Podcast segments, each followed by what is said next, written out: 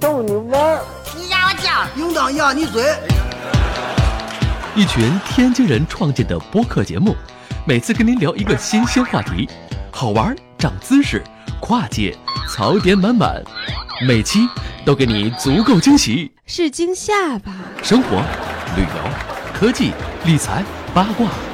众多轮值主播，总有一款适合你。不要嘛！我是王姐，津津乐道，分享体验，享受生活。二他妈妈，你快拿大木盆来，我可赶上这波了。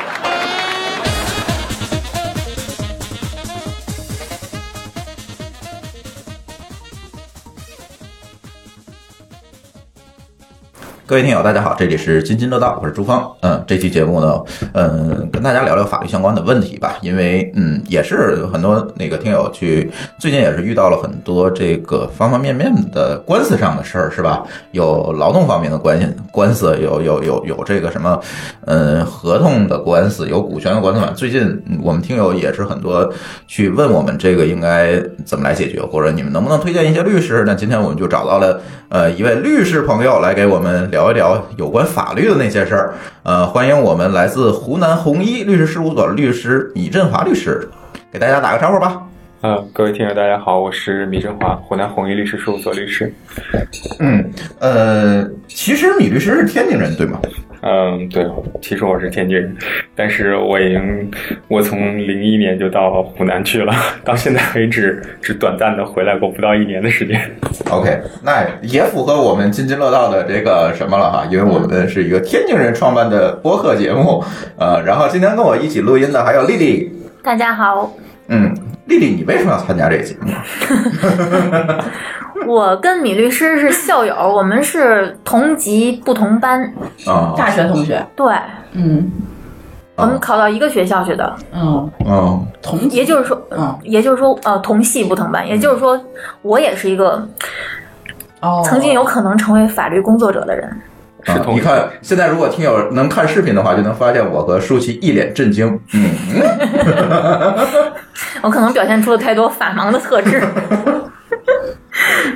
对，这期跟我一起录音的还有舒淇， Hello，嗯、还有打酱油的 C 哥，嗨，哎大家好。呃，然后这呃，因为米律师刚才我呃那个我们一起聊的时候，这个米律师说他现在其实就是主要的目标是专攻这个劳动关系、这个人力资源这方面，是吧？是的，是的，因为我们现在主要的就是工作重心是在企业人力资源管理这个非诉领域。那么诉讼领域的话，就是人力资源和社会保障领域。嗯那么人力资源和社会保障领域的话，实际上更多的是，就是用我们老百姓的话来讲的话，就是处理劳动者和企业之间的纠纷。那么这里面涉及到劳动报酬啊、社会保险待遇啊等等其他方面，但是最主要的就是。呃，企业想降低用工成本，劳动者想维护自身的合法权益，就在这个过程当中，双方在攻守博弈。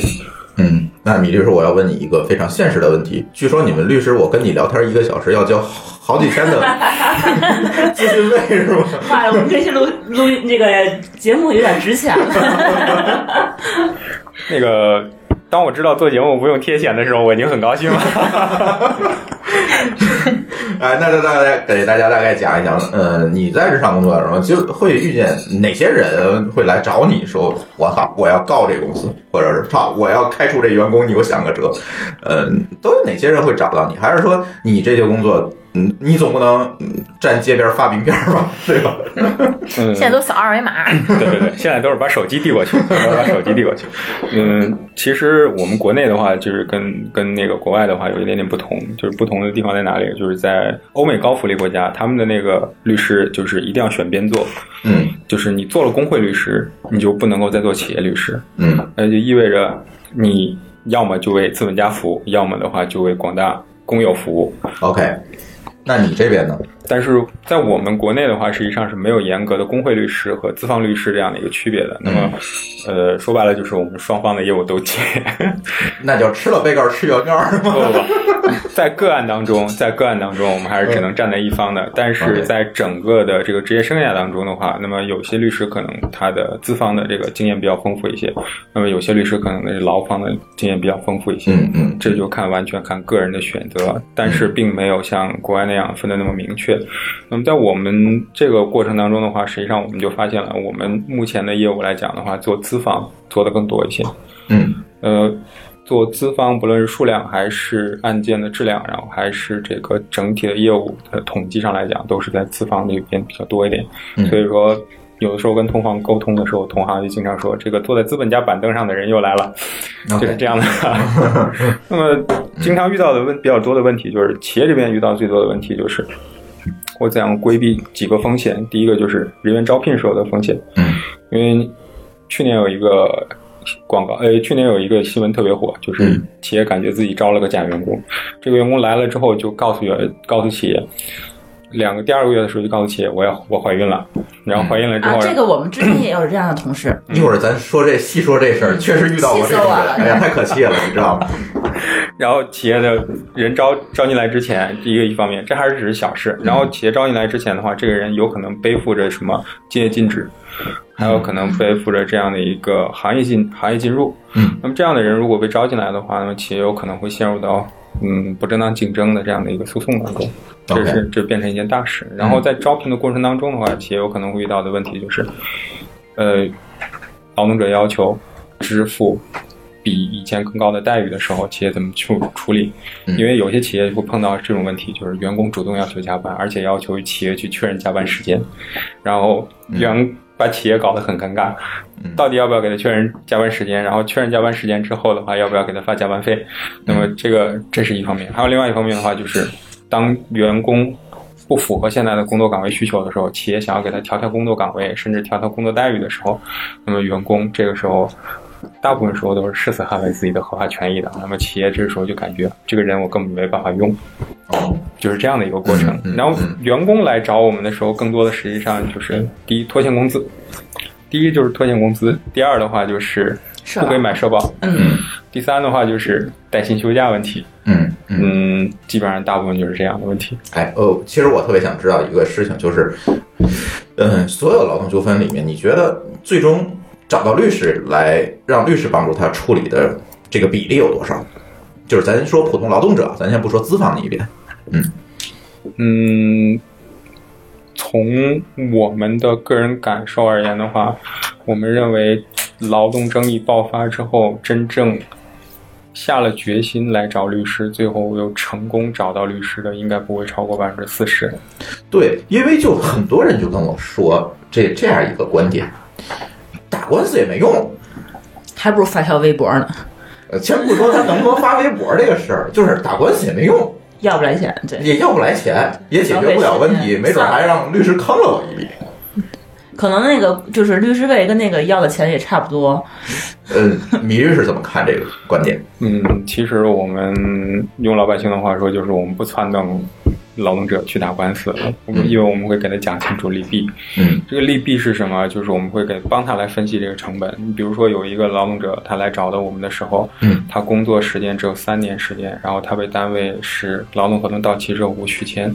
他的平均工资也不高，平均工资只有八千多一点点。嗯那么这个时候，我们就会告诉他，单位没有其他违法事项，只是到期不给你续签了。然后你现在要求经济补偿金，单位不愿意给，单位愿意给你的是一个月，但是你现在法定的也只有三个月。嗯那么这个时候你自己可以算得出来，你大约可以拿到多少赔偿嗯。在这种情况之下的话，你所付出的成本无非就是第一个，你打官司需要花出的时间成本；嗯第二个的话，就是如果你真的要请你的代理人的话，那么这种案子不一定非要请律师、法律工作者，甚至是你生活困难帮你请的这个法律援助律师都可以去帮你打。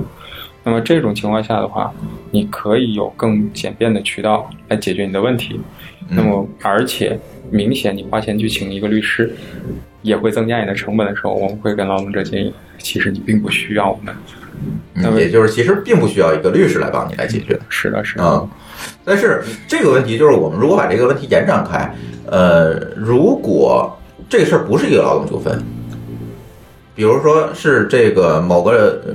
人或者某个企业欠了我一笔钱，那这个时候也会有很多人说打官司也没用，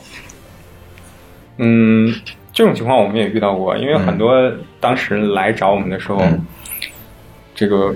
要么就是比较亢奋，要么就是比较焦躁， 然后嗯上来一句话先问律师，你看这件事情能不能成？嗯或者说上来就问律师，你看这件事情他到底应该赔我多少钱？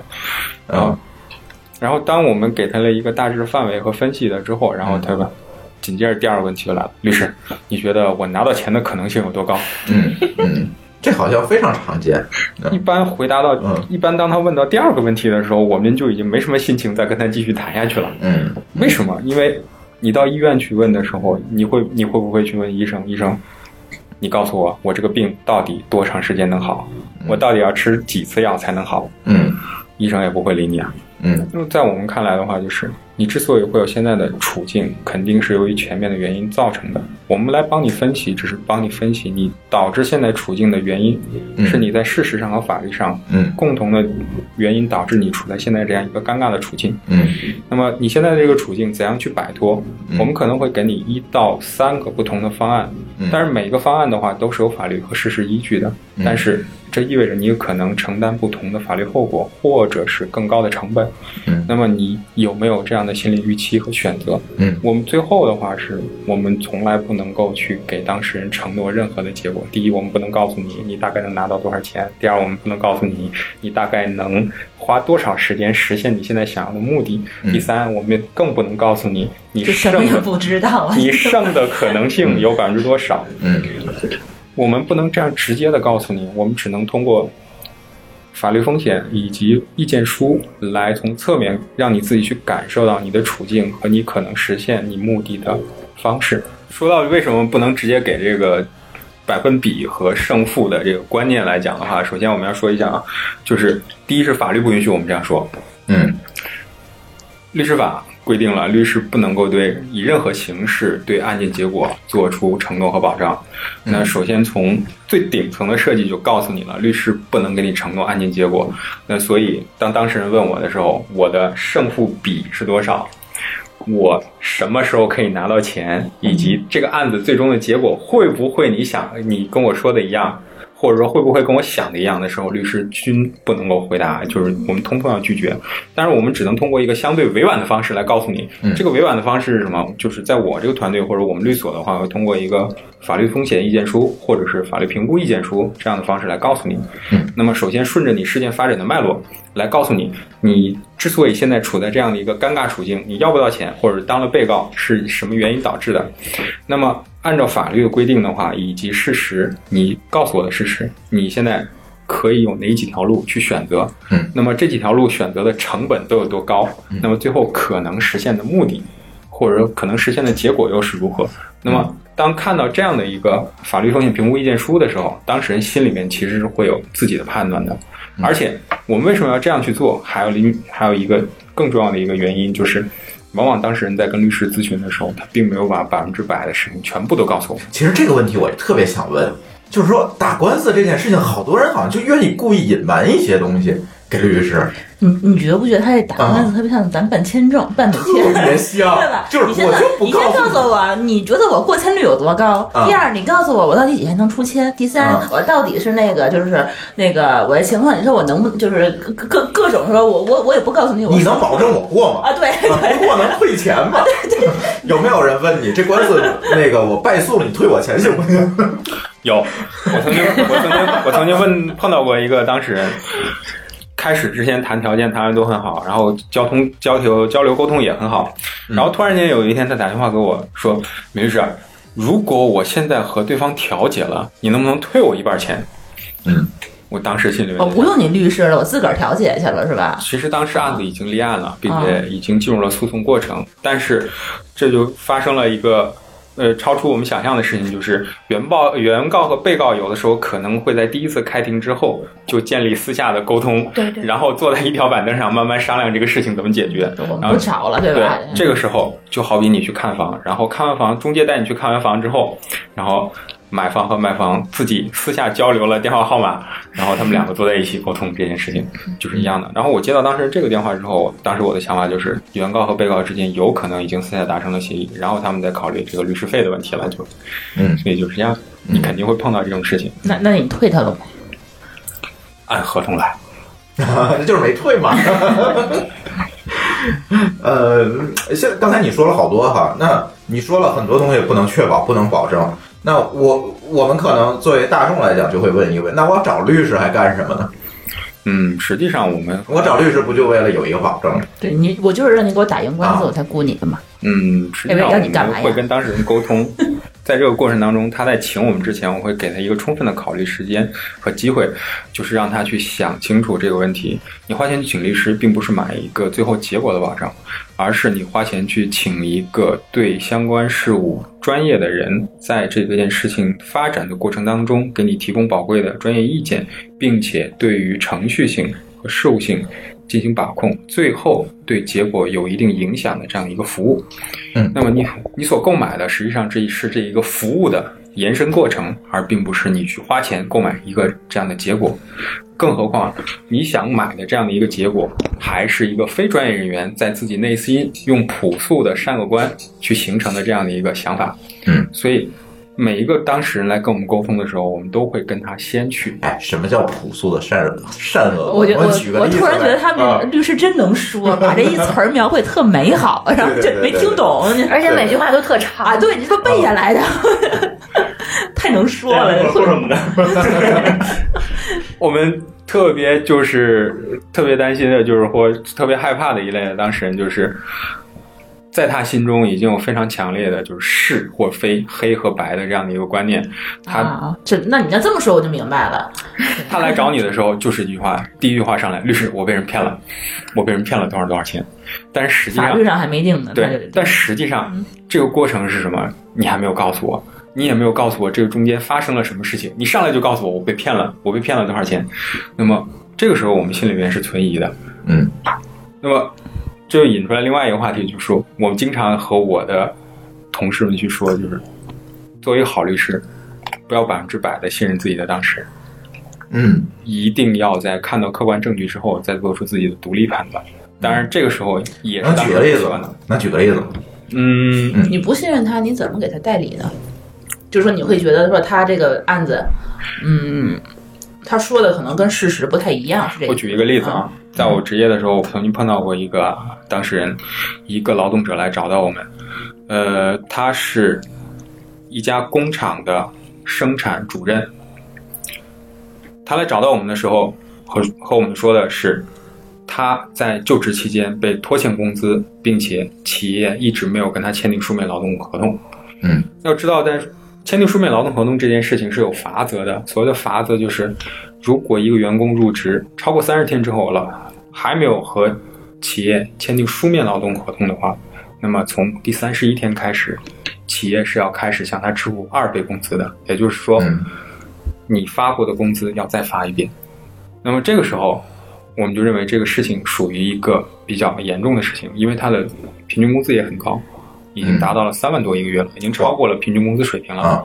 那么这个时候，那么在起诉的时候，也就是申请仲裁的时候，肯定要把这一项作为一个重点的请求事项来放在里面，嗯并且列出详细的计算公式来进行要求。嗯那么他从入职到离职一共是十一个月的时间，那就意味着就一直没嗯有合同。，对用人单位要给他发十个月的双倍工资。啊嗯哇塞，有的即有的便打考虑到感觉啊，即便考虑到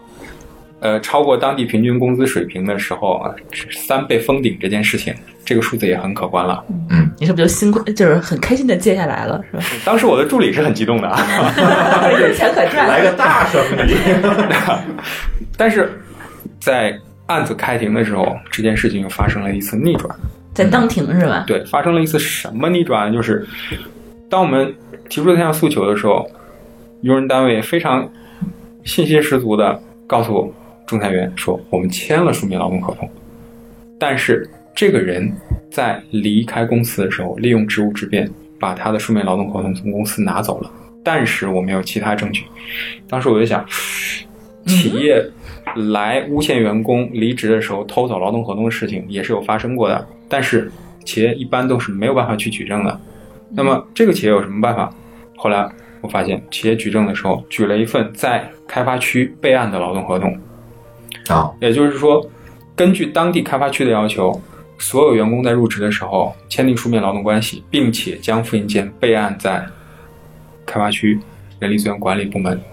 那么在备案的同时，要核对原件并且盖章。嗯那么企业出示的这份备案合同，至少证明了两件事情：就签过合同，最起码是。第一是签过合同，嗯第二是合同真的被员工拿走了。哇塞，所以有的时候说起来脸都 绿了。有的时候打劳动争议官司也挺像谍战剧的。然后这件事情过后，嗯，这个当事人再也没有接过我电话，那 OK，他他律师费付了吗？没付。还哎真想说说哎，书不对似呀、的。那你为什么不先收律师费呢？因为这个案子是约定的是，呃，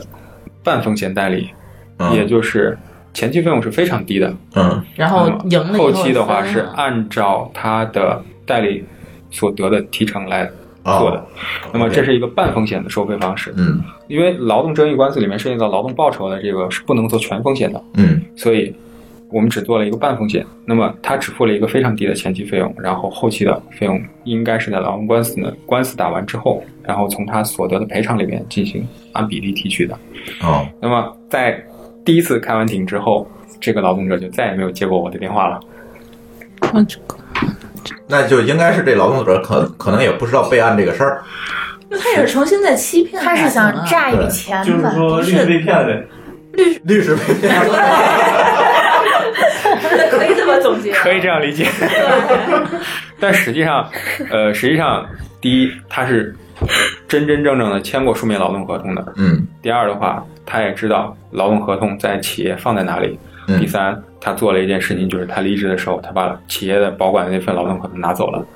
但是他并不知道，企业在签了劳动合同之后，还在当地的人社部门进行了备案。嗯，说明这人懂，说明这人不是特别懂。说明他只是知道一点点，但并不是特别懂他。懂这个法律这个相关的嗯要求。嗯嗯嗯，哎因为这这所以简你直是们律律师师被也骗有了上。当的时候是吧？ 对，因为劳动劳动关系里面，劳动关系里面广广义的劳动保障法律的话，就是《劳动法》《劳动合同法》《工人保险条例》《社会保险法》这几条大的法律以及地方性的法律法规。嗯那么这些篇幅都不长，劳动者甚至在决定打官司之后，花几个周末就可以把这些法律全都过一遍。然后这个时候，他们就觉得 我已经胜券在握了，或者是百度来的，对， 或者是这个法律是偏向我的，嗯是向劳动倾斜的，应该照顾我，我是弱势群体。嗯那么这个时候，当他信心满满的来找律师的时候，那么我们首先我们要打击他一下，先告诉他你的客观证据和你想要实现的目的是否一致。第二的话，我们还要去看一下他的客观证据和他的陈述内容是否一致。嗯这就是我们所说的，我们并不是百分之百相信他。嗯嗯，所以上来就告诉我，律师我被骗了，这个事情有可能不对，不是这么回事儿，是吧？嗯，那只是你的感受，所以是这样，咱这个话题还说回来是吧？呃，所以这个打官司这件事情，第一不是说，嗯、什么事情你都可以通过打官司能够有效的解决，你可能还有一个投入产出比的问题。再有一个呢，是不是我们可以认为，如果这个事情我知道打官司，还是应该打官司？嗯，是的，因为首先诉讼它是有成本的，一定是有成本的。呃，很多人说，哪怕去申请法律援助，你还是有时间成本的。嗯这一点是当事人一定要自己考虑清楚的，你能否承受这个成本，嗯这是你自己在诉讼之前要想清楚的一个问题。第二的话就是，你自己要衡量你所投入的和你的回报，也就就是你的你认为的回报是否能够一致的这样的一个问题。嗯那么实际上，律师为什么咨询也要收费？实际上，律师就是在咨询的过程当中帮你纠正这个错误观念。嗯有很多人认为，他来的时候认为我一定可以实现我的目的，或者达到我的诉求。但是当他咨询了律师之后，他会发现，哦，原来中间有这么多的条件限制，或者说，原来在条件限制了之后，我达不到之后，我可能还会陷入到更深的麻烦里面去。嗯那么他这时候有可能就会放弃。但是实际上，咨询的话，我们认为，我们建议就是不要等到真正发生事情了再来咨询。嗯所以我们经常和我们的客户伙伴们说，就是当你有大事要发生的时候，先打个电话给我们。嗯，这样的话，你将来可以省很多事情。比如说，当你要进行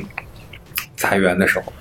当你要进行大规模的这个人力资源重组的时候，嗯甚至当你要进行企业内部的架构进行变更的时候，嗯，那么实际上你都需要和你的人力资源和你的法律顾问去沟通一下，然后再去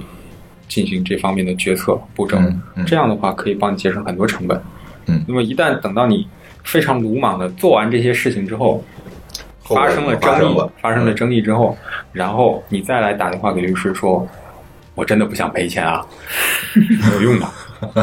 我们曾经碰到过这样的一事一件事情，就是嗯我们的一个一个客户， 因为项目 已经进 进行到结尾的过程当中，所以他非常果断的要裁掉了他售楼部的全部人员，只留了一个人员留售。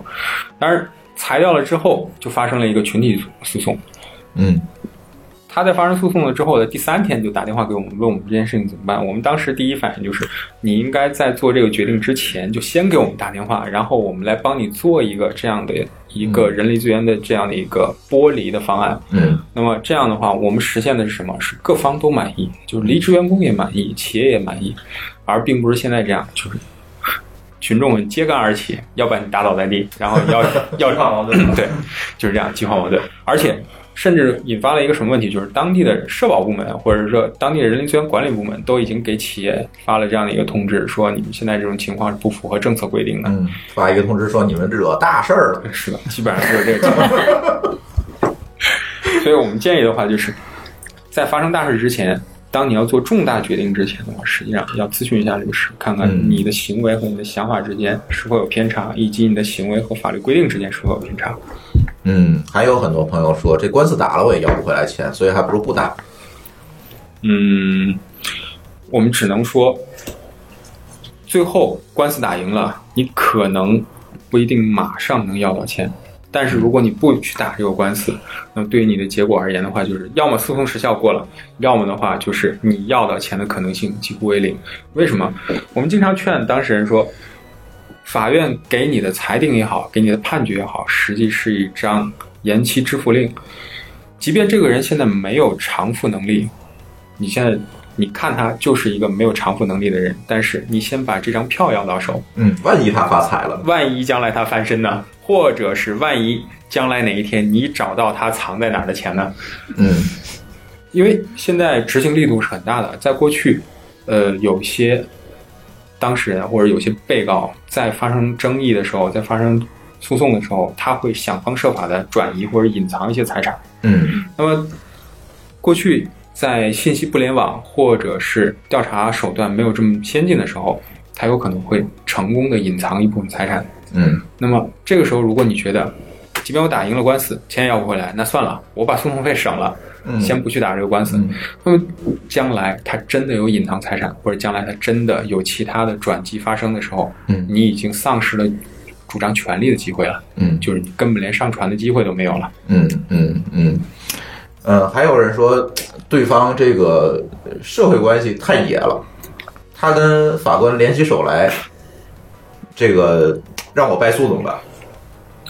这可能吗？这说哎到说到这件事情，你们律师简不直方便讲是吧？不是不方便讲啊，其实其实这件事情其实挺讲起来讲讲也讲讲也好，就是大伙儿心里面都都会有这样看我的今天想法，提的问题还是蛮尖锐的嘛。就很多人心里面都会有这样的疑惑，而且我记得特别清楚，有一年我去投标的时候，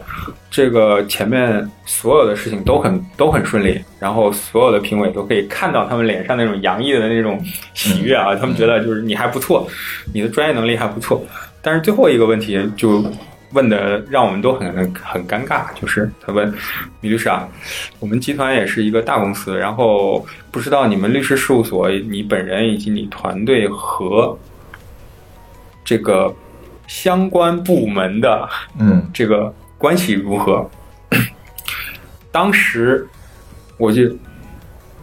想了一下之后，我就直接回答了一下。后来这句话就变成了我们整个团队来回答这个问题的标准答案。嗯当时我回答的就是，嗯，我们和所有的领导都不熟， 我们和所有的行政部门也不熟， 我们和所有的法官、检察官以及相关的人员都不太熟，我们可能会认识他们，可能会在工作过程当中和他们产生交集，但是我们并不会利用这个关系来实现其他的目的。嗯，这是一个很危险的事情，这对于律师而言，或对于职业律师而言是一个很危险的事情，因为对于每一个人而言，你的职业生涯有可能长达三四十年。但是如果发生了这样的事情，那么意味着你职业生涯的断送。嗯所以我们从来不允许，也不鼓励我们团队里面任何一个人去向这个方向去努力。嗯，那么那对方如果人家野呢，对吧？对方路子硬呢，嗯跟法官塞点钱，嗯我相信，嗯，有个观点就是，当你在庭上表现的足够努力，当你在庭下的工作足够扎实的时候，对方想要去做这件事情，他也会去考虑成本。因为我经常跟当事人解释，当事人也很着急，说：“李律师啊，如果我们不去找一下的话，他会不会判我们输啊？”当时我的回答就是：“我们现在在一审，一审结束还有二审。”二审结束之后，如果我们还有不公的话，你还可以到检察院去抗诉，甚至可以到高院去申请再审。那么，如果如我们所如我们所认知的一样，这件事情我们有道理，或者这件事情对我们是有优势的，对方想要通过关系把这个事情搬过去，那么他要承受的成本包括一审、二审、抗诉、再审。他要把所有人搞定。对，你的对手嗯想要做这件事情，他要把所有人、所有关系都去搞定。嗯那么，你要去考虑清楚一件事情：他会不会去这样做？他这样做成本有多高？还有风险的问题。还有风险有多大？以及他能不能把所有的关系都搞定？对， 所以我觉得没有那么大的危险，或者说没有那么大的关系，也没有那么大的能量。所以我经常和我团队里面的人说，你让我一个做劳动争议的去和法官搞一点其他的事情，我觉得这件事情太对不起党和国家了。 嗯，我能理解你的意思，所以给我们听友们一个呃提醒，还是说，嗯，你遇到事情，首先要评估一下这件事情我值不值得去通过法律手段去解决。第二，如果我们评估结果说这事儿干得过，那我们还是应该干。是基这本观上点是嗯这个道理。但是我们还是建议，就是说，你评估的时候是在法律允许的范围之内评估，而不是要去评估法律之外的手段。 啊，对他应该去找律师评估嘛，对吧？嗯。好，呃，那接下来我们聊这个米律师最擅长的领域，就是这个呃劳动关系这一块儿，是吧？这也是可能我们现在的听友分为两波，一波呢是打工的，一波是让别人给自己打工的，是吧？那咱没错先从哪兜儿开始说呢？呃，呃，咱不行，先从给人打工的开始说吧。那说到给人打工这件事情，可能就涉及到不少事儿，呃，比如说我去这个公司工作，尤其像我们的这个听友，可能很多都是这种呃，比如说程序员、开发者，工资还挺高。然后呢，这个而且呢，也是现在这个市场基本上是一个，嗯，如果你水平高一点，基本上是一个，呃，这叫什么？这也应该是叫一个卖方市场，就是你有很大的这个议价权。那在这个时候呢，可能我们很多的这个程序员和开发者就会出现一个呃比较常见的问题。最近也有很多的朋友跟我说说，呃，第一，我进了这个公司，这个公司说，呃，我给你期权啊，或者说我给你股份，那咱是一个合作关系，咱就别签合同。这种情况是非常多。那从律师这边来讲，怎么看这件事情？我们的观点是，如果有人拍着你的肩膀跟你说：“兄弟，你过来拿期权吧。”但是我们不签协议，他一定是忽悠你。嗯那么，从企业内部治理的角度来讲的话，如果企业的股份通过这样的方式激励了员工的话，那么一定要通过协议的方式固定下来。嗯那将来如果你想行使权利的时候，你想你通过什么方式去行权呢？那么，凭借创始人的关，凭借创始人的身份，还是凭借公司其他领导的给你的这种口头承诺，这些都是没有保障的嗯。那么，如果你突破了作为一个普通劳动者的身份，而成为了公司的实际控制人之一，或者是公司的初始创始人之一的话，嗯，我们还是建议这样的人去通过公司内部协议的方式把自己的身份固定下来。同时，如果你真真正正的切实分到了股权的话，那么也到相关的登记机关，也就是工商行政管理部门去修改企业内档。嗯当你看到企业内档上面股东名册上面有你的名字的时候，嗯，那个时候你才真正的是这家公司的股东，嗯嗯而并不是别人口头上面承诺你的事儿。嗯，那这里就有一个问题，我把你当股东，但是呢，呃，咱那个呃股权也变更了，对吧？我给你百分之一的股份，这个公司我也变更完了，那我是不是可以不跟你签劳动合同了？啊嗯，公司股东作为同时作为劳动者，同时作为劳动者在公司内部参与公司的这个实际工作的情况之下的话，也一样要签书面劳动合同，因为对于这件事情，劳动合同法是一视同仁的。嗯你所从事的工作岗位、相关待遇，以及你的工作区域，都是在劳动合同之内通过书面形式固定下来的。嗯这也是为了避免将来发生争议的时候，双方有太大的分歧。嗯比如说，我约定了年薪三十万，比如说我们约定了年薪三十万的时候，到最后年底要结账的时候，公司跟你说不好意思啊，由于你绩效考核不太好，所以只能给你发六万。嗯那你这时候就说我是三十万年薪啊，我那二十四万怎么扣的啊？嗯没有合同的约定，嗯也没有相关的这个文书的签订。嗯那么这个过程你们当中是扯不清的。但是后面我们可能会谈到一个案子，就是也是一个约定年薪二十多万，但是公司实际上每月只给发五千多嗯，但是这个劳动者实际上是通过法律手段把自己的工资找回来了。嗯但是在实践当中，有很多人实际上是找不回来的，嗯就是因为没有明确约定，你到底是多少钱你都不知道。嗯嗯所以，劳动合同是对双方的一个保证，嗯对双方权益的一个规定规定，嗯还有就是对双方权利边界的这样一个限制。嗯。OK，所以提醒我们的听友啊，这个谁在拍你肩膀说咱一块儿干事儿，先别忙，咱先把各种合同咱签清楚了，或者是咱先找律师咨询咨询，是吧？咱俩晚上回去签个合同。可以，感谢律师提醒这事儿啊哈。 呃，嗯，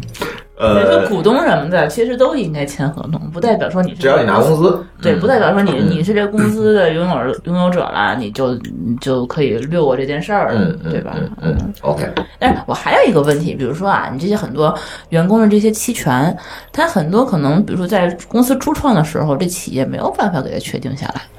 因为期权是有一种计算方式的，对吧？嗯嗯它不是说你刚开始，比如说我就留百分之五的期权池，然后给你这个员工，他可能说所有员工加在一起，我会给这些百分比，就是我不知道，就刚刚建立的时候，我不知道我怎么给你确定这件事情。这个我们应该怎么做？这是这这是不是应该是下一个我们劳动这个工工，这是企业方的这个话题？没关系，我觉得可以聊，因为咱听友里很多人也是遇到这个问题。对刚才舒淇说的这个情况呢，呃，我觉得我我帮他总结一下啊，嗯呃，什么概念呢？就是说这个企业的期权到底应该怎么确定，以及怎么来对这个员工怎么实施去的问公题司对确定这个国内公司法没有期权吧？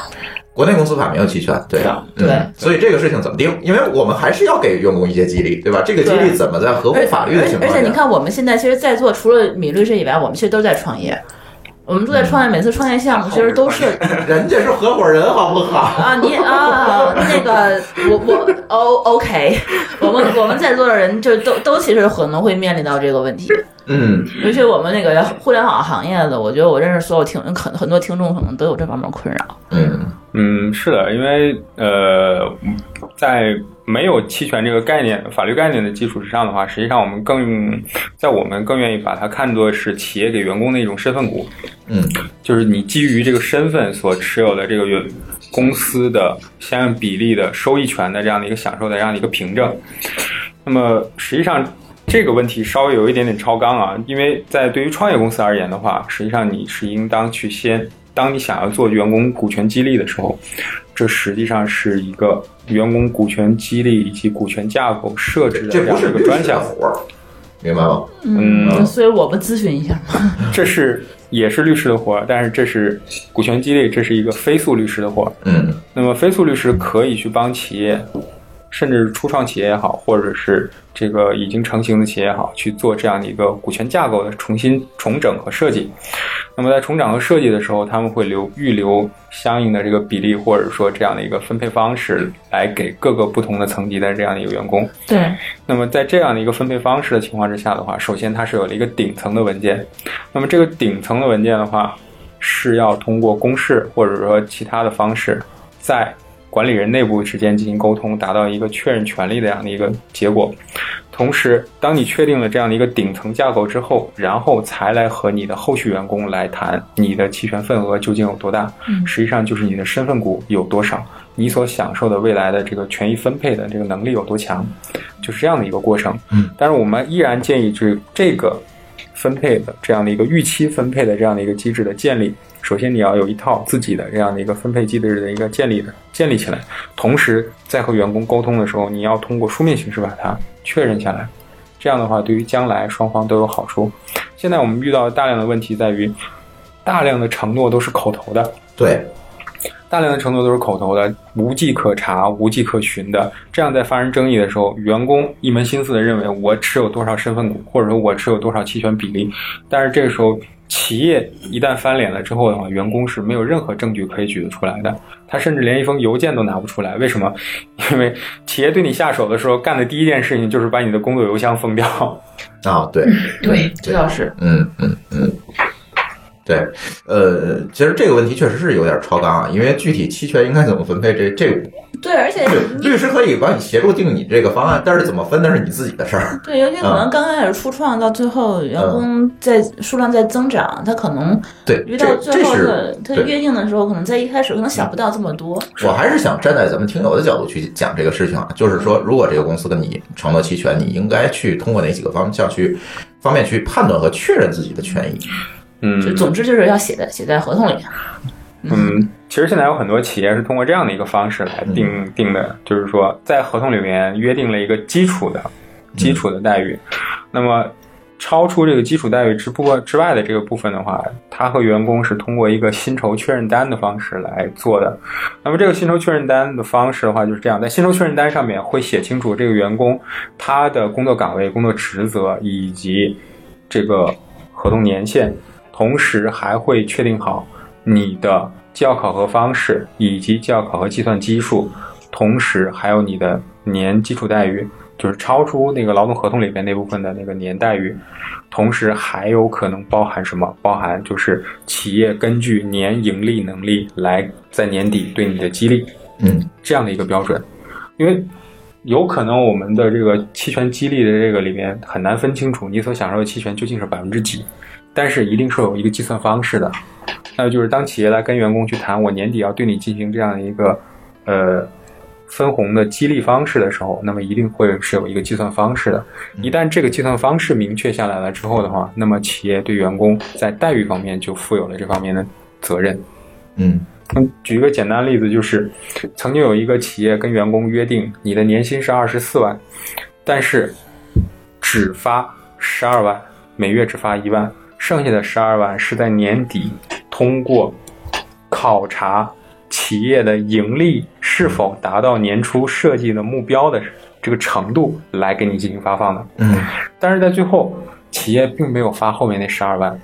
嗯员工就认为企业失信了，而且员工认为企业没有告诉他为什么不给他发。嗯那么这个时候，仲裁以及法院要求企业来进行举证的时候，要求企业进行举证的时候说，你要按照你设置的规则来进行举证，也就是说，你说达到什么条件下你可以不发这个钱，你要举证证明这个条件有没有达到。当企业不能够举证的时候，在这个案子里面，企业没有举证证明，企业当 他没最有后办法证明我自己没达到，所以对我就是达到了。你没有办法证明你给他发放的待遇满足你的自设条件的时候，那不好意思，在待遇发放这方面，企业享有更高的举证义务。嗯那么这个时候，你就要把你约定的那二十四万的补足给他。就得你拿不出来没达到的这这个证据，你就得给人家，就证明你拿达达到了，对吧？没错，嗯嗯嗯。还有一种情况就是，这也是很多人遇到的，就是他约定特别不明确，然后基本上会这么说，呃呃，这个年终的奖金以这个嗯呃这这个劳动者的这个综合绩效评估为准进行发放，没了。让评估怎么评也没有写，关于综合绩效评估这件事情，其实是很有意思的。很多企业都是想建立一套综合绩效评估体系，然后来科学的衡量员工的能力显。然这是不可能的。实际上，我们认为这件事情其实是有可能的，因为综合绩效评估来对企业员工能力进行评估，实际上它还能起到另外一个作用，就是当员工觉当企业觉得员工不适合现有工作岗位的时候，嗯能不能对其员工进行工作岗位调整？嗯，当然，我们所说的调岗，并不是说你从原来一个产品经理，现在调的让你去打扫卫生，这是有明显的歧视性的我们产调品整。经理为什么总拿来举例 子？奇了怪了。因为我只知道有这个岗位。所以，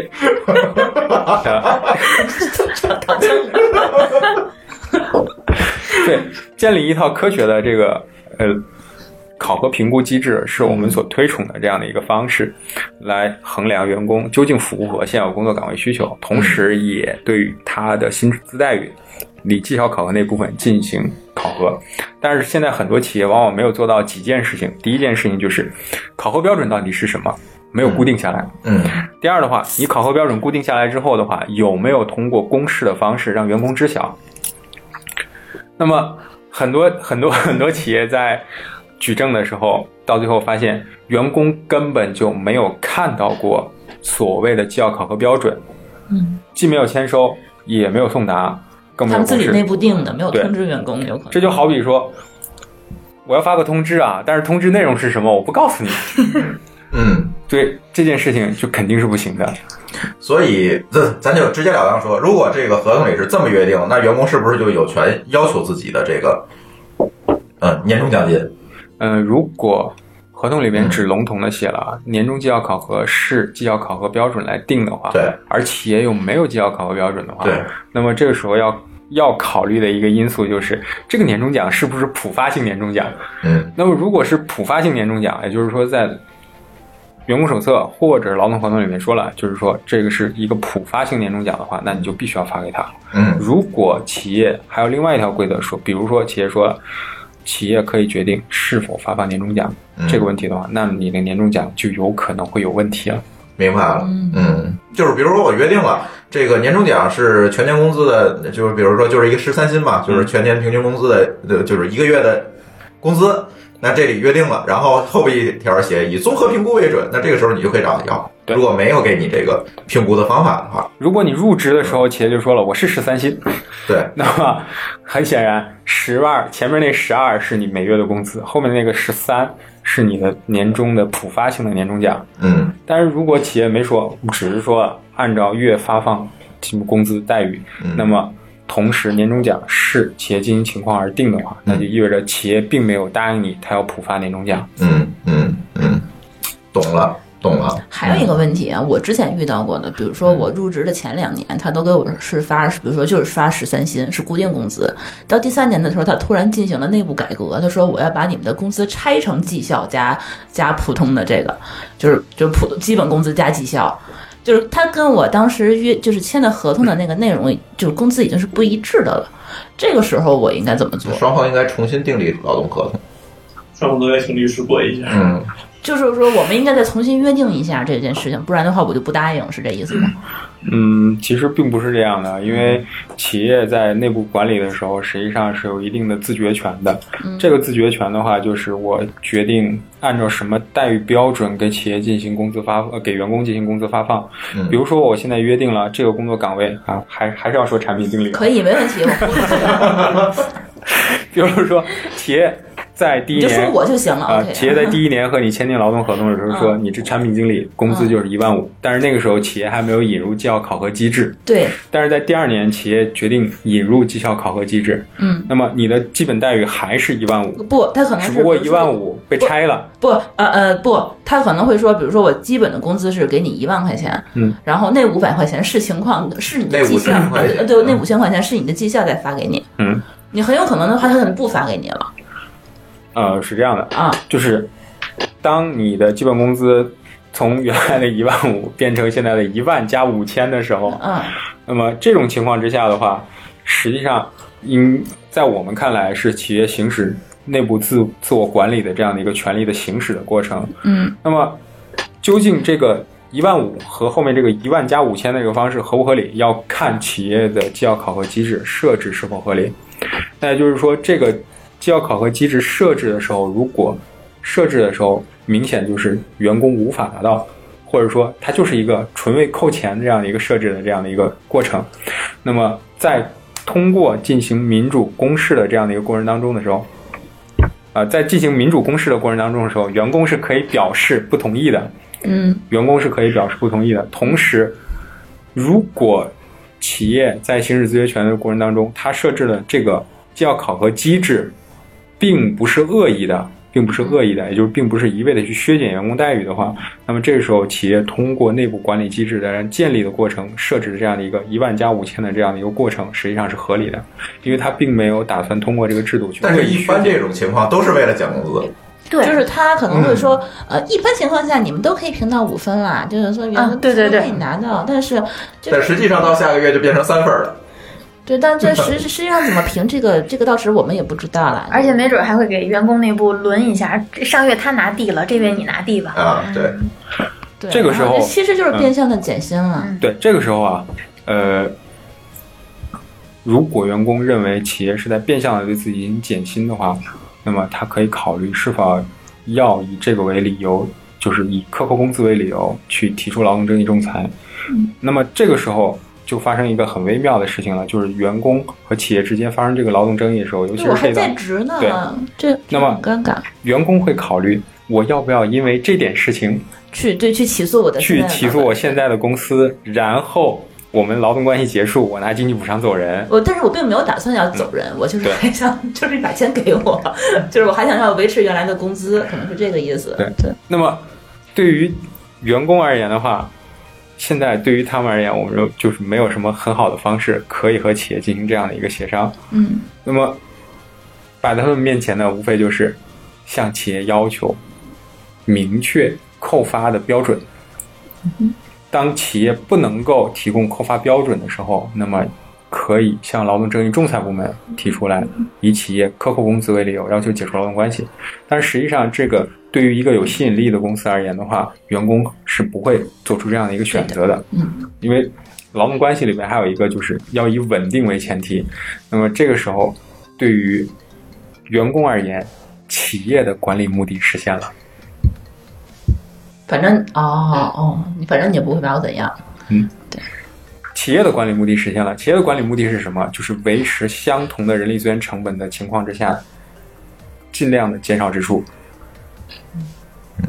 这就是看屁股坐在哪边了。嗯啊，咱上半节屁股先坐在劳动者这一边哈，首先是，行，嗯，就反正就就是你可以告压的，对，你你如果还想 要有就工作看你跟公司谁更强势。嗯就就就是说你要不是一产品经理，你是一个高级开发工程师，核心开发工程师，哎，这个时候可你们能俩码农可以 不说话，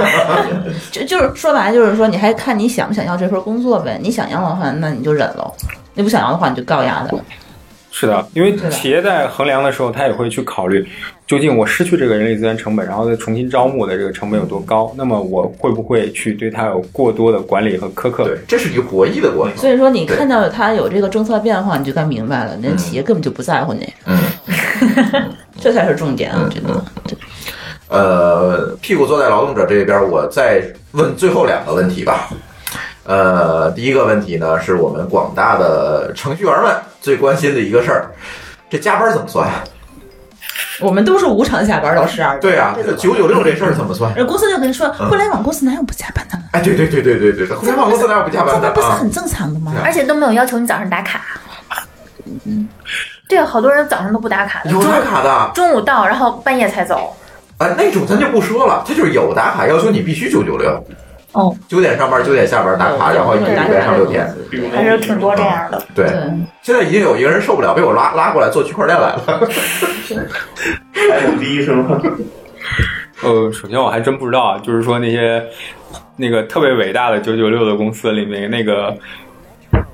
九到九那个超出八的那部分，他们是不是发了加班费？我现在都不知道，没有，没有，我在这种地方工作过。你知道吧？嗯那么，如果一个企业通过这种内部内部发通知的方式要求员工进行九九六的工作的话，首先它是跟这个相关的法律是抵触的，不管你是披着多么伟大的外衣，都是这样的。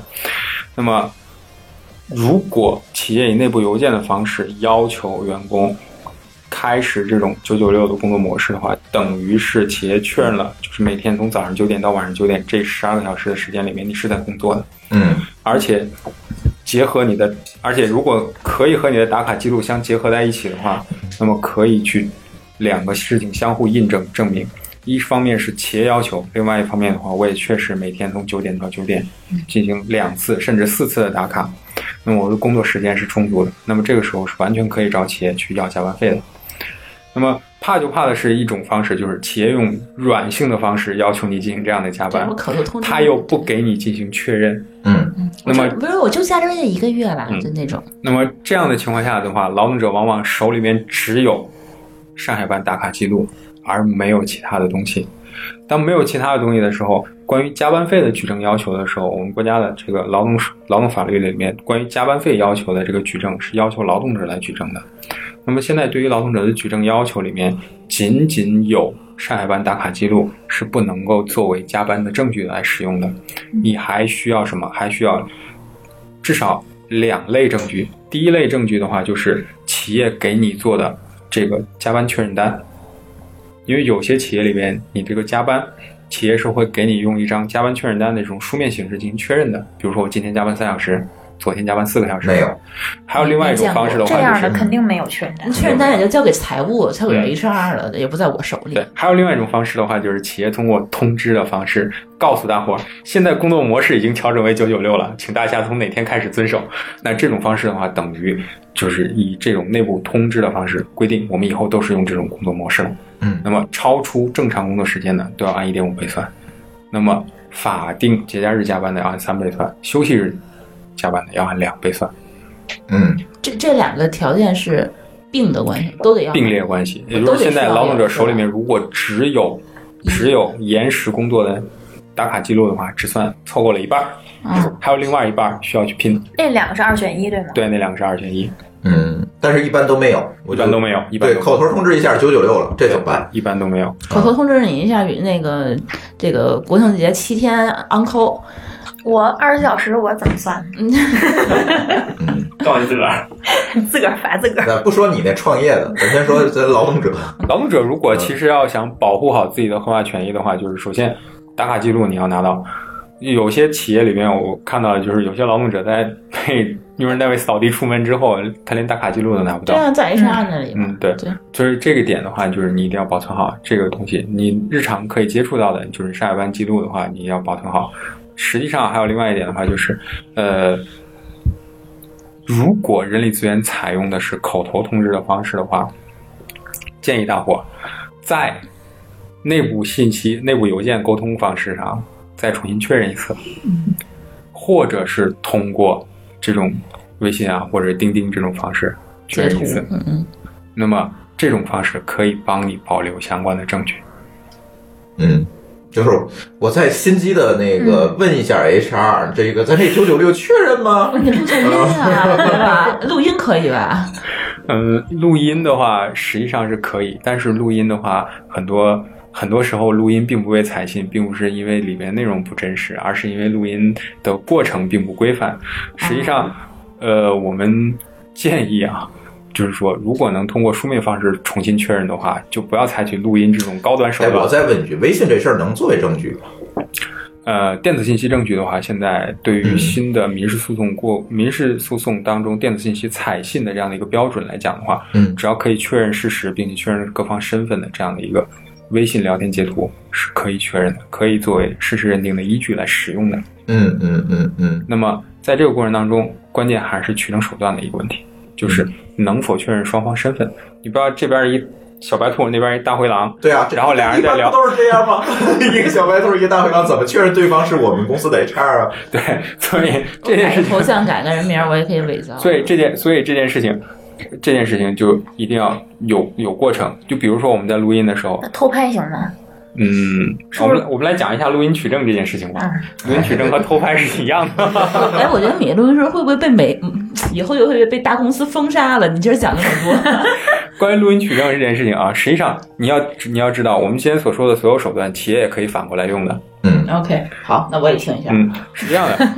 我们我们一般推荐，实际上这个主意我们是出给企业的啊。一般我们来出给企业的时候，是在录音的过程当中，我们是要首先明确几点几个要素的。第一，今天是几月几号，哪年的几月几号，现在是几点钟，我们现在在哪里，我是谁，这我还有不你可能是逼谁。 HR 说出来呀。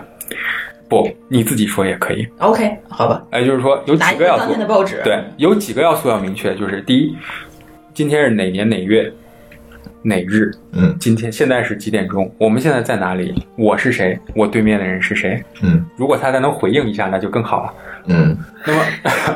如果如果你要采用拍摄的方式的话，那我们就建议你带一份当天的报纸， 嗯那我需要告诉 HR 说，我现在在录音，我现在在拍摄。你可以自己选择。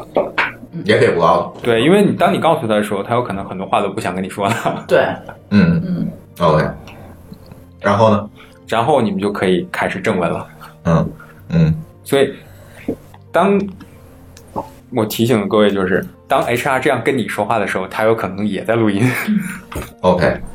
嗯嗯嗯看来报纸还是有必要的。嗯嗯，就是说我录音采证的时候，就对方不知情，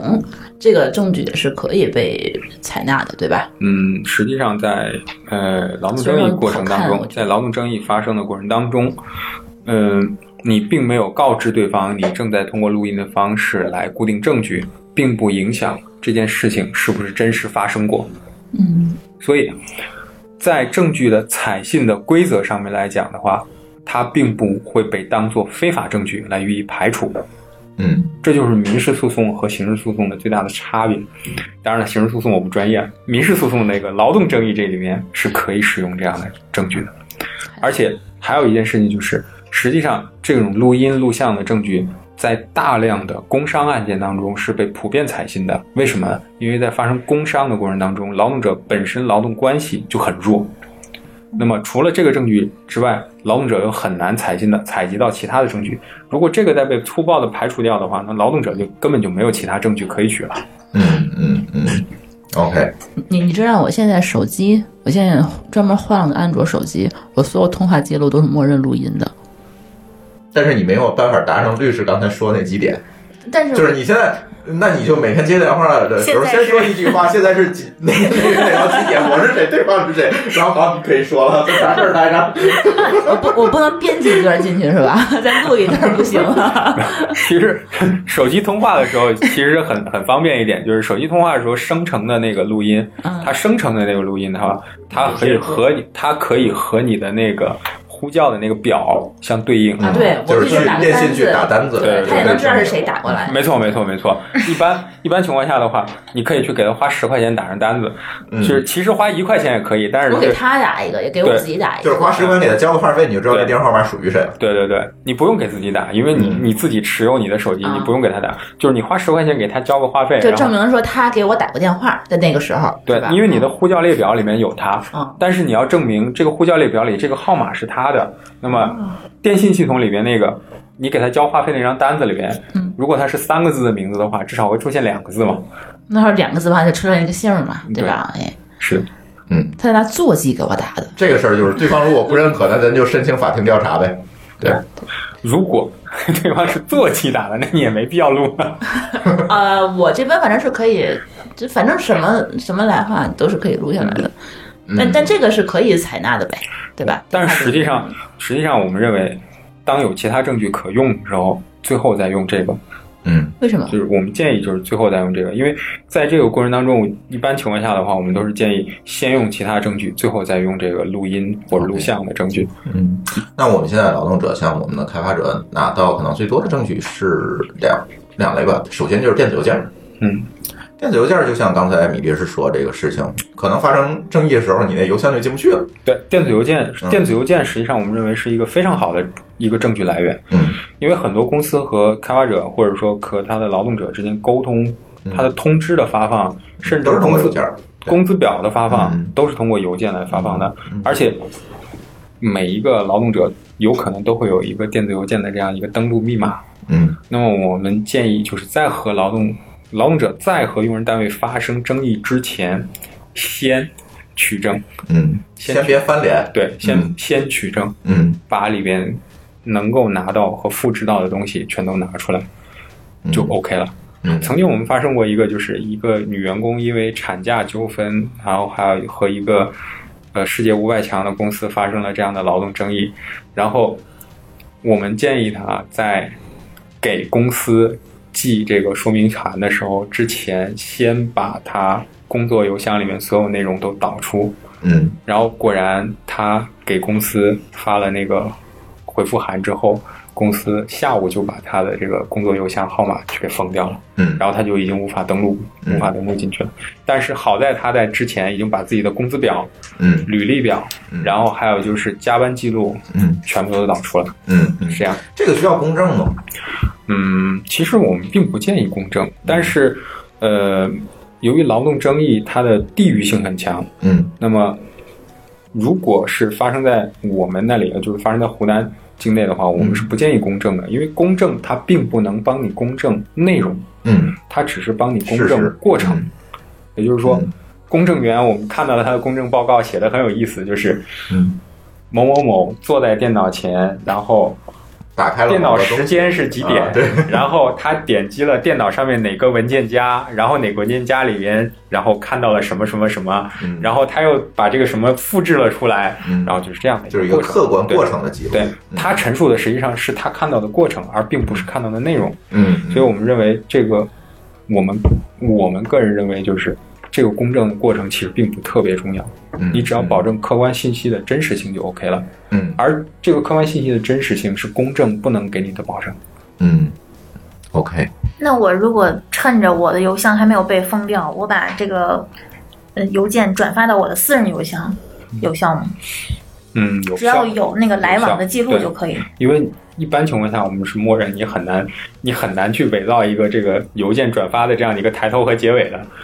而其实也且很好伪造我也觉得，啊。而且还有一个问题就是，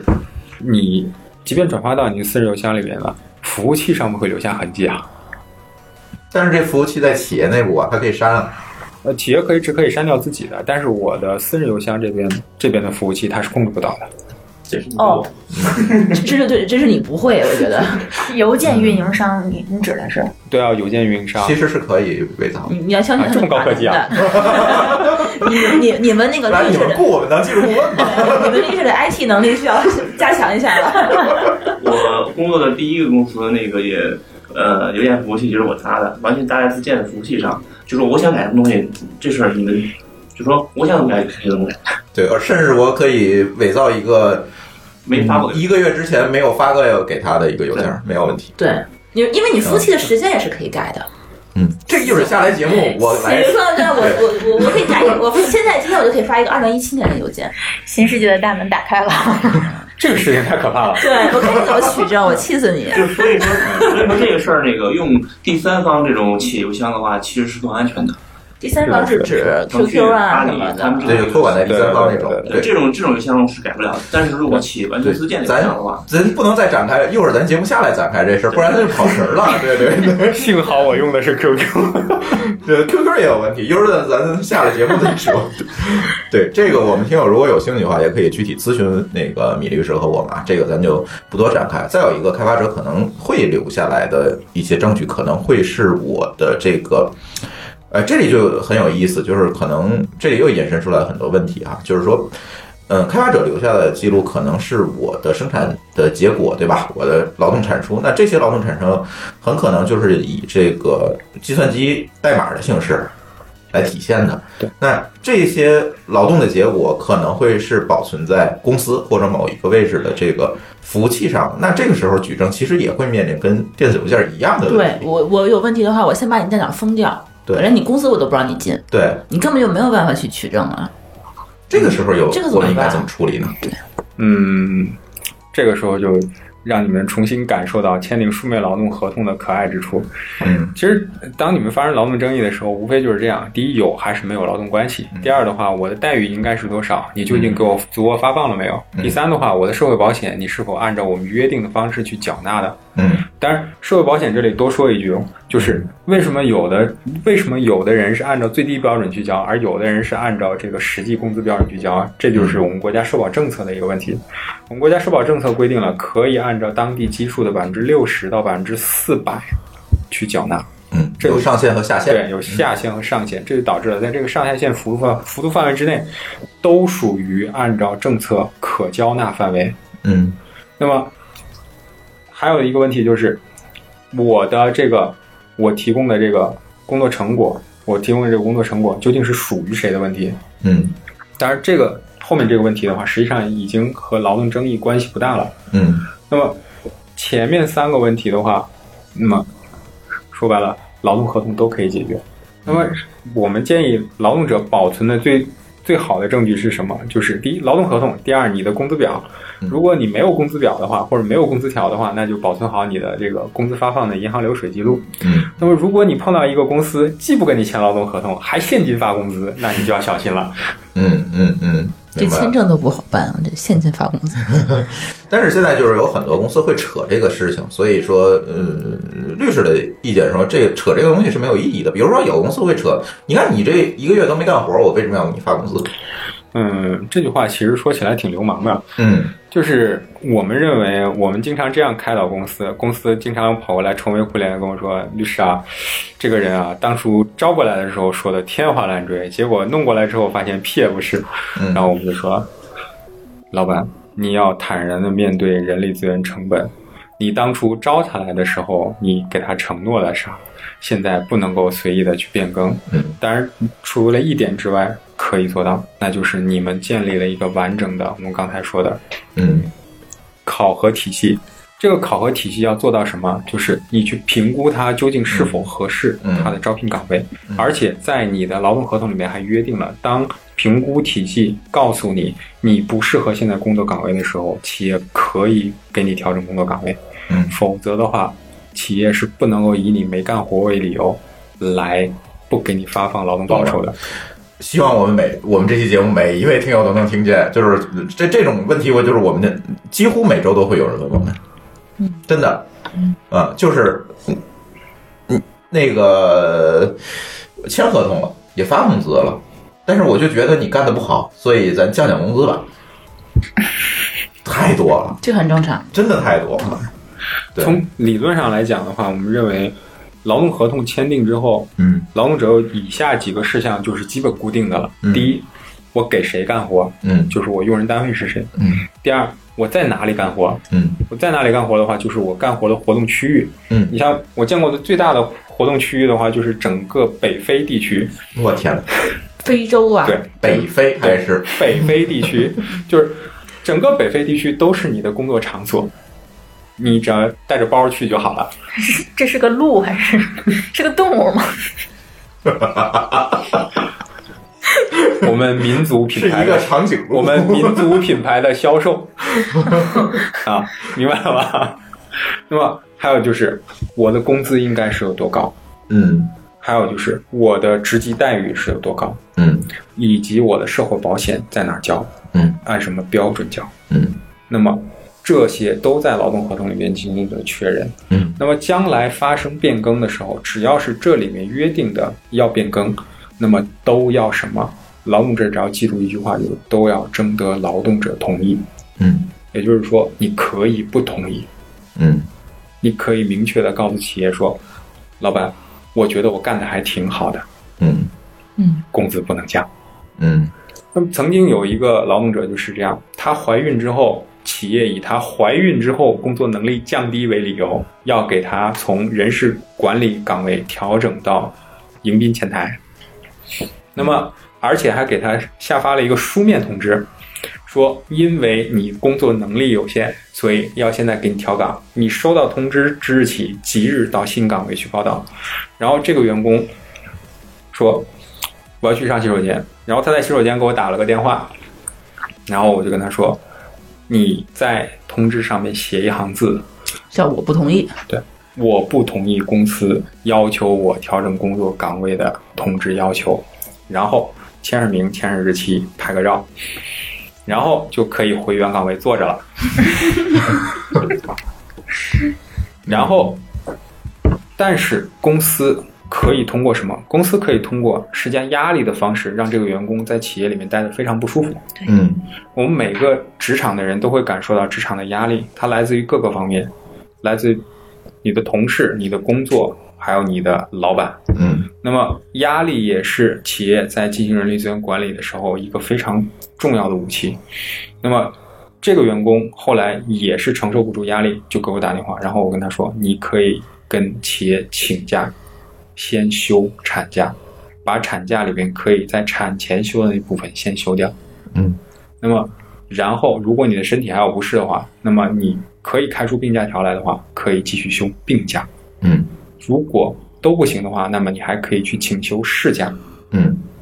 无薪事假。嗯，那么就在这样的一个过程当中，双方拉锯度过了三个月的时间，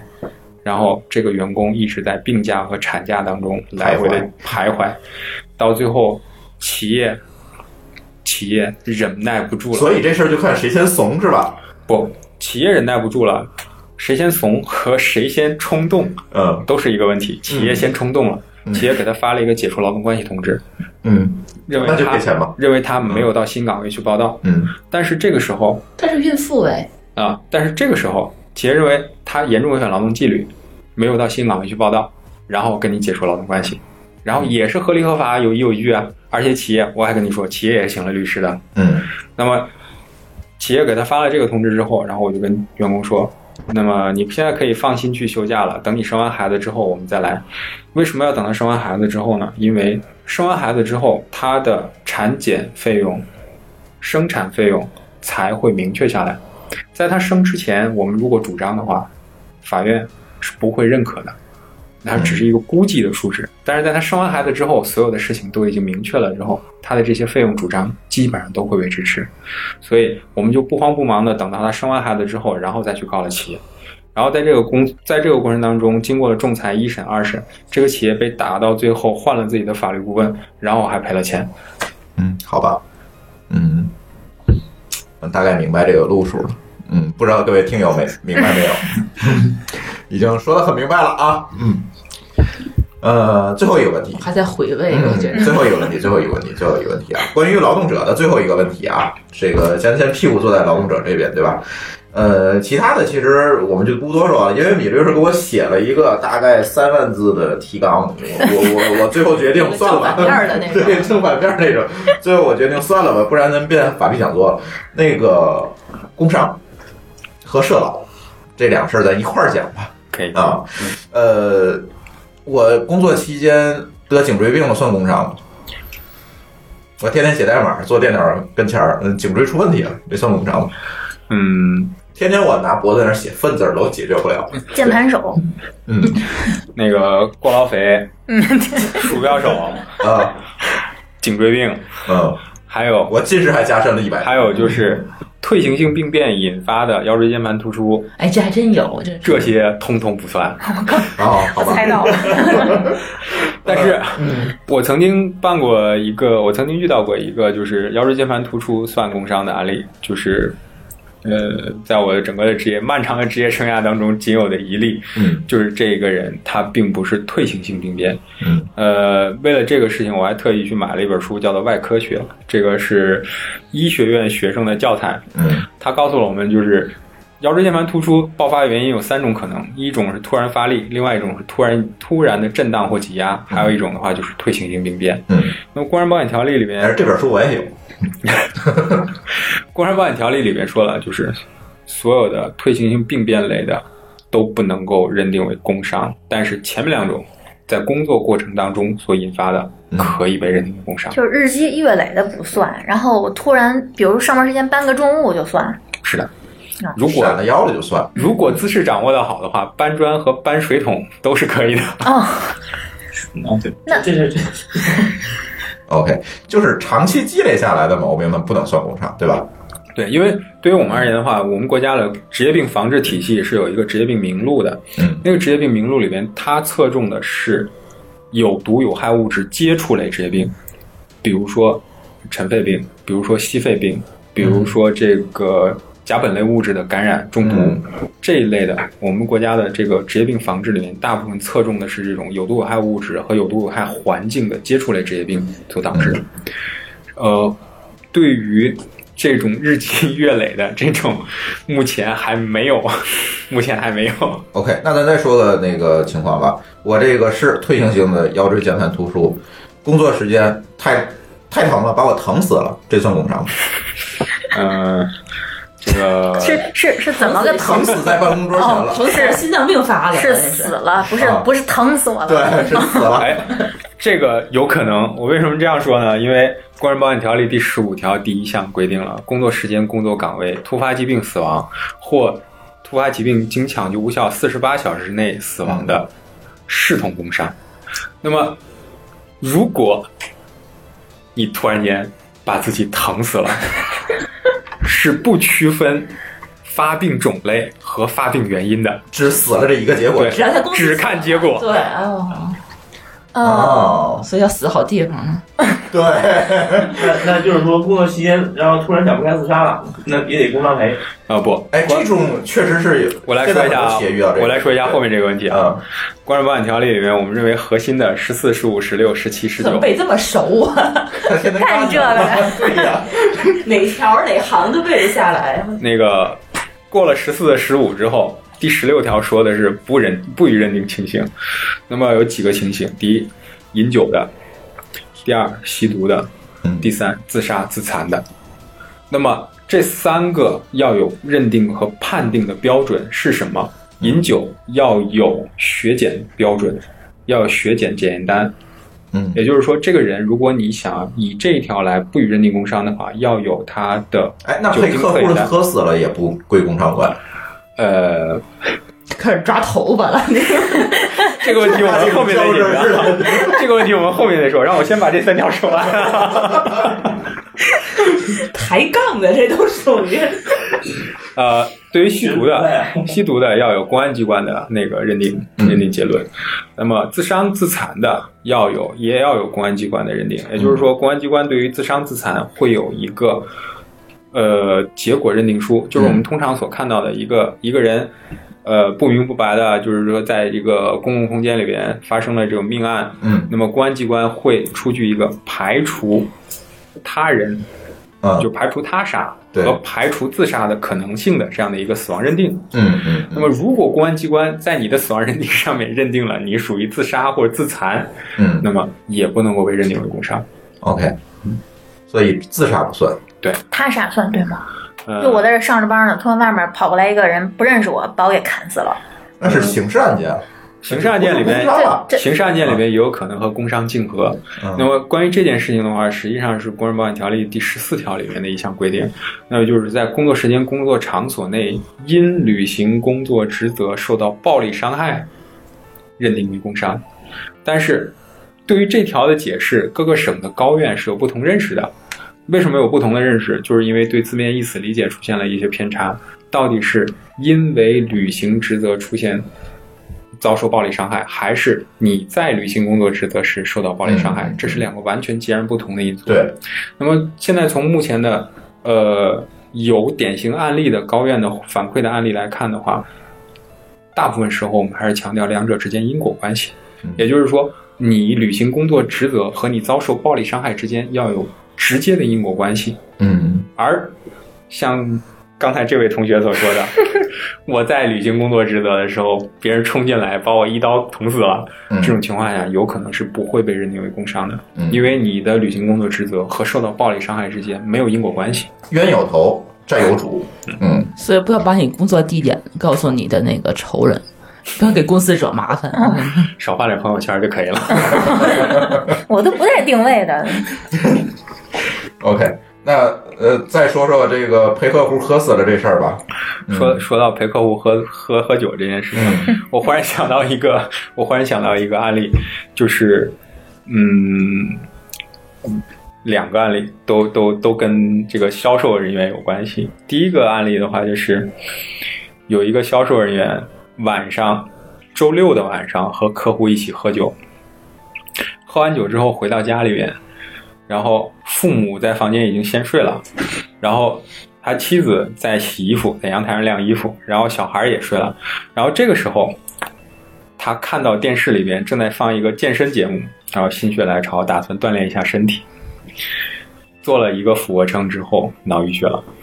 嗯然后这个时候。他在陪完客户回到家中之后，然后突发了脑淤血，结束了工作，嗯结束了工作之后，突发回家之后突发脑溢血，是不会被认定为工伤的。嗯那么还有另外一个，那么比如说我在和客户喝酒的酒桌上面，嗯我在和客户喝酒的酒桌上面，正在喝酒的时候突发疾病了，嗯这个时候，对于认定与否，各地的工伤认定部门和法院都是有很大的分歧的。嗯那么实际上，工伤保险条例里面是为了照顾和保障企业员工的合法权益。这个员工的合法权益是正常的工作和休息，嗯而目前在和客户陪酒这件事情上面的性质认定上面，大伙儿有一点点的分歧，也就是正常的工作当中是否包含和客户一起喝酒这件事情。嗯那么，按照正统的观点来认定的话，我们在工作的时候和客户喝酒这件事情，并不属于工作范畴，而属于如果要有写在消劳遣动。合同里，对吗？嗯， 就是你的工作职责里面包括一项跟客户喝酒，嗯这对不可能有啊职！业有时那是另外一回事儿。对， 别捣乱。杠精。你想，你说上班时间玩游戏肯定是有问题的，但是如果你游戏就是游戏，你如果你工作就是游戏陪玩师，那你肯定你在玩游戏的时候发生突发疾病死了，那你肯定算认定工伤。但是这个不违反公序良俗，嗯那么公序良俗指的是什么？就是大伙儿普遍意义上认为的良好习俗、良好社会风俗。嗯那么，和客户喝酒这件事情，究竟算不算良好社会风 俗？嗯那如果不喝酒，我们就在这儿酒桌上吃饭，我没喝，然后呢，我跟客户聊着运动，然后做了个俯卧撑，然后突发脑你溢有血死。病啊！对，你这哦，关于这件事情，我可以给你讲一个真实的案例，就你看是有案例呢。呃，有一个有一个客户经理，就是他是做工程的客户经理，嗯到广西那边去出差的时候，在客户的办公室里边，在下班时间，就是从上班时间一直聊到了下班时间，从四点半一直聊到了夜里七点半，没吃饭也没喝酒，就两个人在那里抽烟聊天，已经超出了工作时间了，但是一直在聊工作的事情。然后在结束工作，在结束聊天的时候，这个人一起来站起来的时候，突发了这个脑溢血，然后最后不治身亡了，当天就死了。这个情况是认定了工伤的，为什么？因为虽然一直工在作有时他在对加班儿，虽然时间虽然时间超出了正常工作时间，但是他一直在从事工作。嗯虽然时间超出了正常工作时间，但是他一直处在他的工作岗位之上。嗯他们两个人并没有喝酒或者有什么其他的娱乐活动，而只是一直在从事相应工作活动，嗯就是这样的一个过程。所以，在这个过程当中，《工人保险条例》还是认定他是在工作时间和工作岗位上突发疾病的，还是对劳动者正在进行劳动的劳动者进行了恰当的保护。明白。这还是要看一个因果关系。嗯 OK，嗯，杠精先退散啊。咱下下下下下一个最后一个问题啊，这个咱上半节录时间比较长了，咱这样咱就分两期，行吧？上半节面屁股坐在劳动者这边，下半节咱屁股坐在资本家一边，好吧？呃，社保这个问题，其实嗯也有很多的这个嗯朋友遇到一些问题，比如说这个公司说，嗯，我多给你发工资，我不给你上社保。社保这件事情其实是比较麻烦的一个事情，因为在呃劳动法领域的话，法律规定和政策执行有台阶，就是有我们经常到那个电梯里面，忽然间上来一个大胖子，电梯就会说哎有落差。嗯，那么现实生活当中也是有落差的。就是这个落差，而且落的双方都很不舒服。首先，我们来说一下承诺书这个事情，就是有很多企业让员工入职的时候一并写一个承诺书，说我承诺不要求企业给我购买社保，或者说我承诺不要求企业给我购买社保，但是企业每月发给我几百块钱，然后来补了我这个社保损失。嗯，那么承诺书这件事情可以干什么？那么我刚才也说了，劳动争议这件事情地域性很强，那么至少在湖南。在湖南领域，在湖南地域范围之内，承诺书这件事情可以保证企业免受未购买未按法律规定购买社保支付经济补偿金这一个法律后果。嗯但是如果发生了工伤，没有购买社保，工伤保险责任依然由企业来承担。如果将来发生劳动争议之间发生劳动争议的时候，员工举证说我有社保损失，这个社保损失，比如说大病医疗损失，或者说失业保险损失，那么员工的要求依然会得到支持。嗯嗯，那就意味着这张承诺书只能起到一部分的风险防范作用。只能让企业在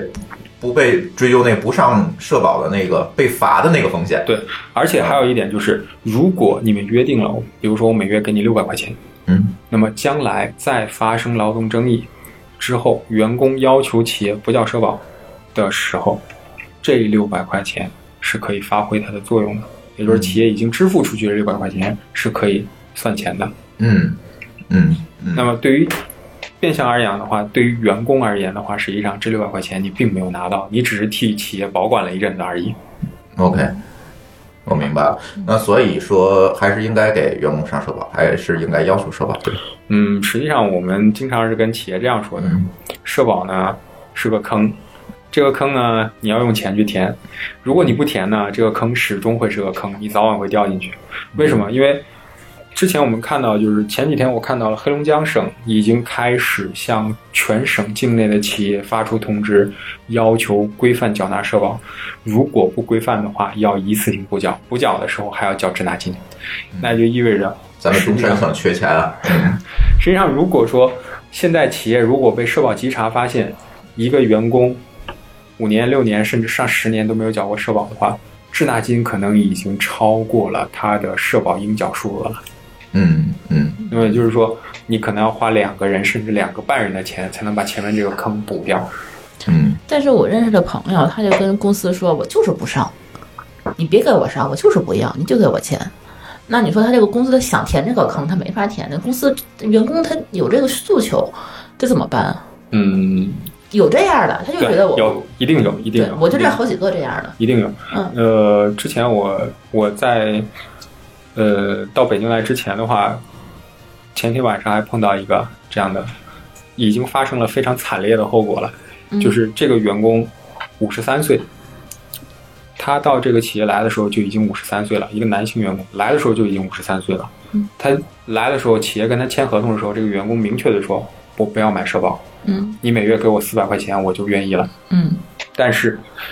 第三年的时候，这个员工突发疾病死亡了。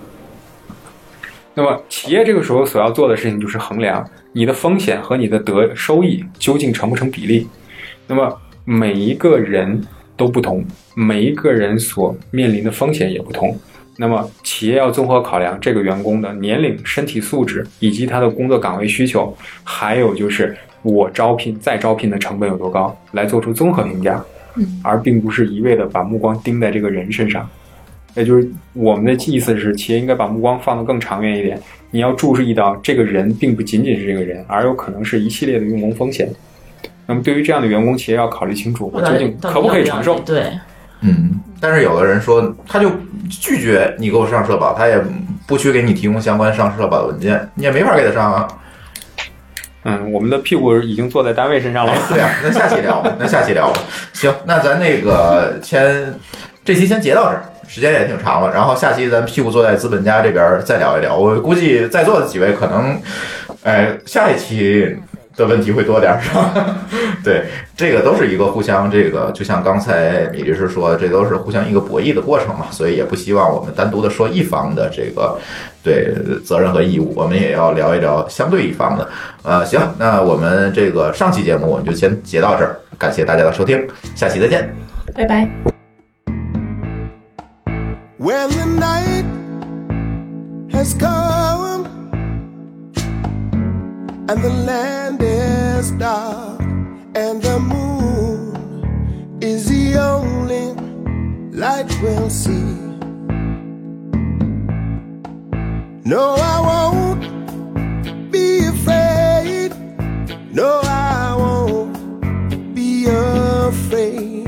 Just as long as you stand, stand by me. So, darling, darling, stand by me. Oh, stand by me. Oh, stand, stand by me. Stand by me. If the sky that we look upon should tumble Oh, Oh, eh, oh,